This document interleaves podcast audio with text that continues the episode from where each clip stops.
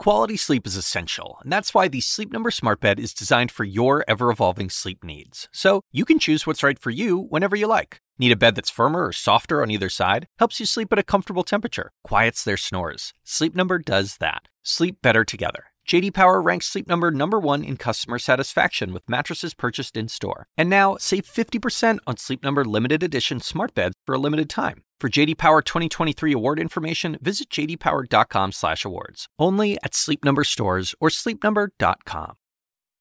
This is among the state patrol unit that was advancing up the street, saying and scattering the protesters at that point for people to clear the area. And so we walked away. I'm sorry? You're under arrest. Okay. Do you mind whoa, telling whoa, me whoa. why I'm under arrest, sir? Why why am I under arrest, sir? Officer is with CNN and he's on the air right now. You are arresting him live on CNN. We, we told you before that we are with CNN. If you're just tuning in, you are watching our correspondent, Omar Jimenez, being arrested by state police. That's the moment when my CNN colleague and a person who I am proud to call my friend, correspondent Omar Jimenez and his team were arrested this morning, live on television, while covering the third straight night of unrest in Minneapolis. Hi, everyone. I'm CNN correspondent Kristen Holmes, in for David Chalian, and this is the Daily DC. Fires tore through Minneapolis overnight as protesters flooded the city after the death of an unarmed black man, George Floyd, at the hands of police. Hundreds of National Guard troops and state police are now on the ground as buildings are burning in Minneapolis, including a police precinct.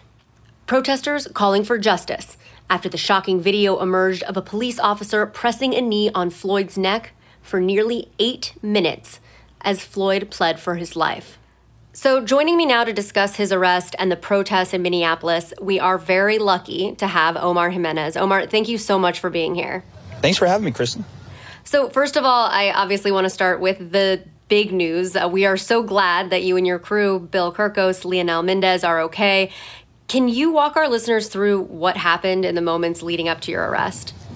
Well, we had gotten there in the super early morning hours. As you know, we are often tasked to do with uh, stories like these. And we'd been there reporting outside of a, a building that literally was fully engulfed in flames, and there was no law enforcement anywhere or first responders of any kind uh, to be found. And then all of a sudden, within like a matter of a minute or two, everybody seemed to show up at the scene at once. And so local law enforcement came, fire department came, and then right at the end of the block was Minnesota State Patrol, and they started shouting out commands for, for people to clear the area. So protesters scattered. We got out of the way because we saw a line of them marching down the block.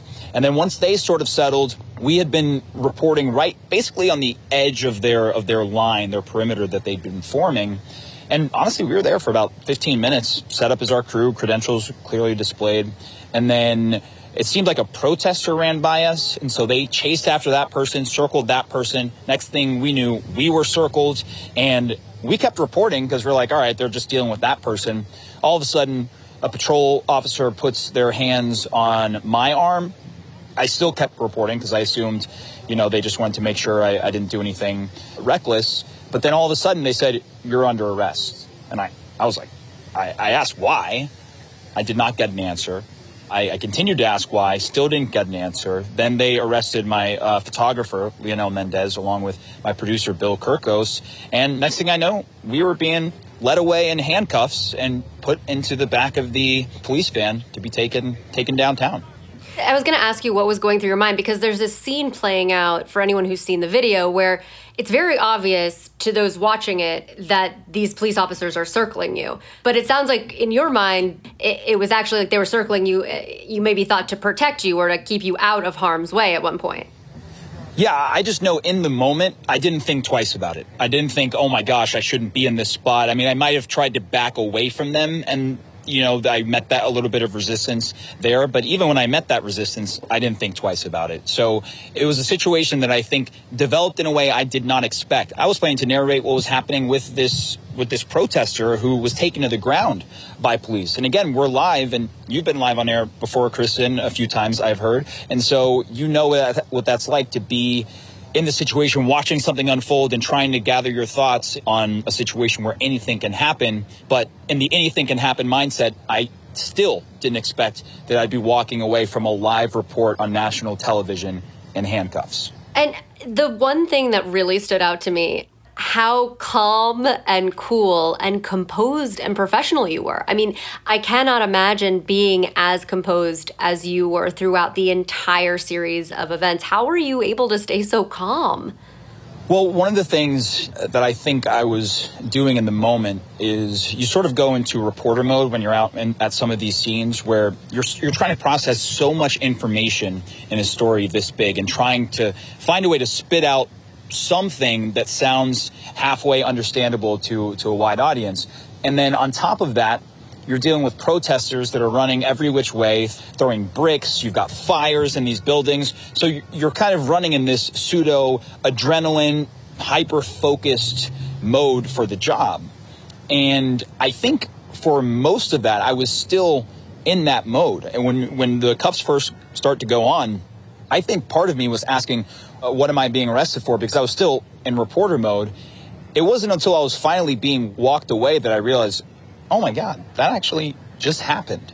As opposed to when it was actually happening, I don't think I even had a chance to stop and say, oh, oh my gosh, what, what, what do I do? What do I do? Why is this happening? Because I honestly was just blown away that it was happening to begin with. So I don't really have a good answer for you. It wasn't something that I, I did on purpose. Like I said, all right, I got to stay cool and calm. I, I think it just happened out of the fact that I didn't really know what to do. Yeah, kind of an out of body experience. It's like, is this happening to someone else? Am I watching this happen? Yeah.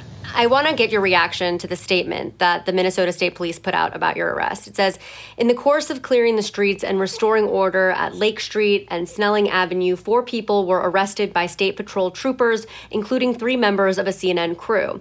The three were released once they confirmed to be members of the media we obviously saw the video of you showing your credentials to the officers. We saw you wearing your credentials uh, already, so you were all you already had them out. Uh, what's your reaction to this statement?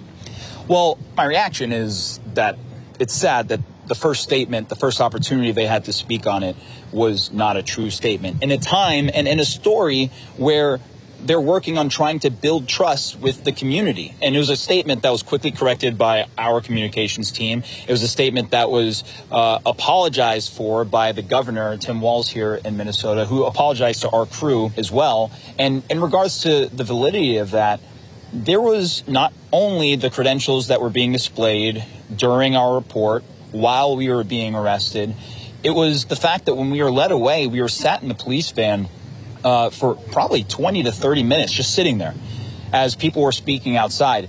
This video was already circulating everywhere within minutes of this happening. And so there were plenty of people that they could have called or could have called them and said, hey, that just happened on live television. You have this reporter's name. I gave him the name. You have seen and confiscated their press badge, which they had. You could match that face and name up to the name and face that was on television literally as this arrest was happening. So the theory that they weren't able to confirm that we were reporters until we made it all the way back to the to the station just doesn't really hold any weight.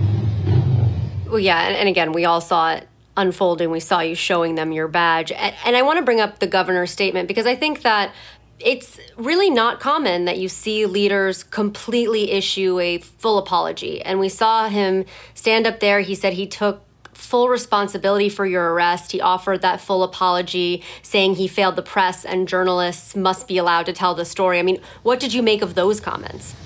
Well, I was very appreciative of those comments, and much credit to the governor, Tim Walz, here in Minnesota. He's dealing with a really tough situation, and he owned the moment, as difficult as it may have been for an official in his position. Uh, as I understand from our CEO, Jeff Zucker, he was instrumental in helping us get released as quickly as possible. And this was happening in the very early morning hours of what I am sure has been a long week for him. But again, this goes back to my previous point of this is also happening at a time where trust between law enforcement and public officials and community is the central aspect of this story. And so I think he realized what he needed to do and, and, and say at a time like this. And by the way, this was part of a press conference where we have seen him uh, as passionate as we have ever seen him, at least over the course of this week, because he realizes what's at stake here. And you look across Minneapolis and what we have seen over the course of the past 48 hours, you see what is at stake and the anger and passion that is in this community. And this is trust, he says, that didn't just erode over the course of a week. It is trust they are fighting an uphill battle to build and trust that they have been trying to build for years. Yeah, and I, I want to talk to you about something we've had multiple conversations about in the past, which is talking about race. And I remember at one point, and this is something that you you told me that I have thought about a lot since this time, that as a black man, there are certain things that you have to be acutely aware of. One example that you gave me was walking behind people at night and how you just decide on your own that you're going to cross the street so that there's never a question of your intention for anyone around you. I want to continue that conversation a little bit about race. I mean, do you think there was a racial component to this arrest? Well, in the moment, I will say it didn't even cross my mind for, for whatever reason, as that was happening in the moment, uh, there was a lot to process, I will say, in that moment. Um, and there, there were a few things that crossed my mind once I was in the back of the police van that, that had a racial component to it, just mainly thinking about uh, just the process of what exactly had just happened. And if that didn't happen on live television with the pressure of an audience and, and a governor looking down on what had just happened, what would have happened to me? And so that did cross my mind. But also, once I was out and was able to hear about what had happened, one of our fellow reporters, Josh Campbell, was also at the same scene about a block away from us. He's white, and he was one of the first to tell me that I had officers come up to me too, and they asked who I was. I showed them credentials, and they said, All right, go on your way. And again, we're at the exact same scene, the, the same types of, uh, of officers, as I understand from Josh, but his experience was a lot different than mine was. That's just bottom line what ended up happening. And so, looking at that set of facts compared to the experience I had, it's hard not to think with any sort of racial lens there. And it's a lens, by the way, that, that is extremely important because when you look at the story that we are seeing right now, and this is a conversation I was having uh, with my crew after this happened. It is a microcosm of the story that we are actually covering. Because, one, we've heard over the course of these incidents, things aren't getting worse, they're just getting filmed. And so when you look at what happened to George Floyd, the absolutely awful cell phone video of him crying out for help with an officer's knee on his neck, it was filmed and we saw it happen right before our eyes, and there was seemingly nothing we could do. And then days later, here we are reporting on, on a much lesser scale, but on this exact story, it's getting filmed, and yet there's still nothing you can do. And so those are some of the thoughts. I'm obviously still processing as much as I possibly can, but those are some of the initial things that came into my mind. And I will say one other thing is that my mom, who obviously was very worried in this, um, she did send me a text um, that I think sums it up for how she felt because for her, as a mother, I think the experience was a little bit more emotional. And uh, I, I'm looking at it now, and she said, and I'm quoting here, and I hope she doesn't mind that I'm quoting, but she said, I wondered if I would be yet another mother who was informed that her beautiful black son had died while in police custody. That's something that didn't cross my mind, but for her, as someone watching, her son getting arrested and not knowing what was going to happen next and not knowing if she was going to get an explanation, that was among the first thoughts that came to her mind. And she texted me that within an hour of the arrest actually happening. Well, and that's absolutely, it gave me goosebumps to hear you read that from your mom. And I think we've heard, or I know we've heard from multiple people who have watched what happened to you and been on our air on CNN all day really articulating the same thing, watching you be arrested and saying that at least it happened on live television. At least he was part of a national news network. At least he had resources behind him because that is what gave them comfort as they saw you being walked off in handcuffs, that you wouldn't be another one of these stories. And I, I do want to just hone in on one thing here because you said it. This is a microcosm of a bigger story. And I want you just to give us a rundown of what you were covering last night and the looting and the protesting and the Minneapolis 3rd precinct on fire just so that our listeners know, you know, what exactly is unfolding around you during all this. Well, what's unfolding here in Minneapolis it, it seems to be unprecedented. And, and, the governor described it as 48 hours of anarchy, is what we have seen over the course of the past two days. So, what my crew was actually covering was a second night of buildings set on fire, uh, of people throwing bricks through windows, of looting. And by the way, these are all things that devolved from what has largely been peaceful protesting over the death of George Floyd and how his death has been handled. But we have seen, again, looting, fires over the course of two nights in a row. So when it was last night or, or uh, Thursday night that the police precinct, that has really been the central uh, focal point for where these protests have been happening, went up in flames despite officers putting up fences to keep people out that didn't stop them.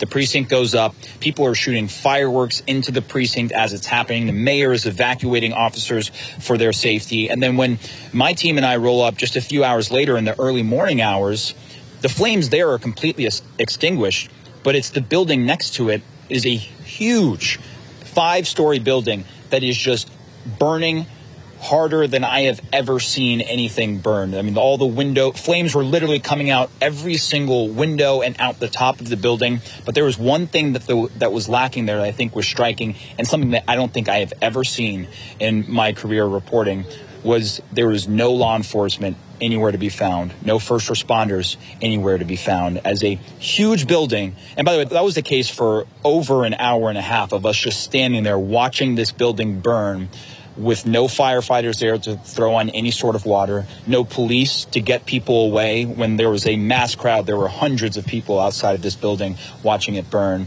And of course, that was the case until the rush of, of, of officers and, and National Guardsmen and State Patrol came a little bit later. Right, until the rush, and then they arrested a national TV journalist. Yeah. Omar, thank you so much for taking the time to talk to me. And I am very glad that your mom will get to have a long conversation, which I'm sure you'll have with her later today. Of course, Kristen, thank you for having me. And it's a pleasure. Let's do it again soon. Under better circumstances. Definitely. Any special thanks to our listeners as well. We'll have an extra episode for you tomorrow with Supreme Court reporter Ariane DeVogue going inside the legal fight happening over prisons and coronavirus. The Daily DC is a production of CNN Audio. Megan Marcus is the executive producer, and Haley Thomas is the senior news producer. Raj Makija is our technical lead. Our episodes are produced by Will Cadigan and Mimi Mutessa and engineered by Francisco Monroy. David Toledo is the team's production assistant. Stay safe, stay healthy, and David will be back with you on Monday.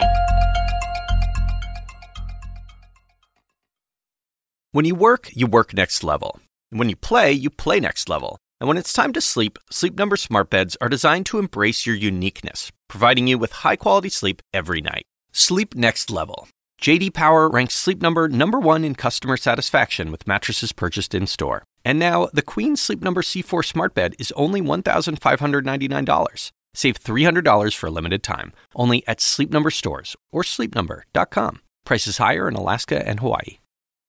Quality sleep is essential, and that's why the Sleep Number smart bed is designed for your ever-evolving sleep needs. So, you can choose what's right for you whenever you like. Need a bed that's firmer or softer on either side? Helps you sleep at a comfortable temperature, quiets their snores. Sleep Number does that. Sleep better together. JD Power ranks Sleep Number number 1 in customer satisfaction with mattresses purchased in-store. And now, save 50% on Sleep Number limited edition smart beds for a limited time. For JD Power 2023 award information, visit jdpower.com/awards. Only at Sleep Number stores or sleepnumber.com.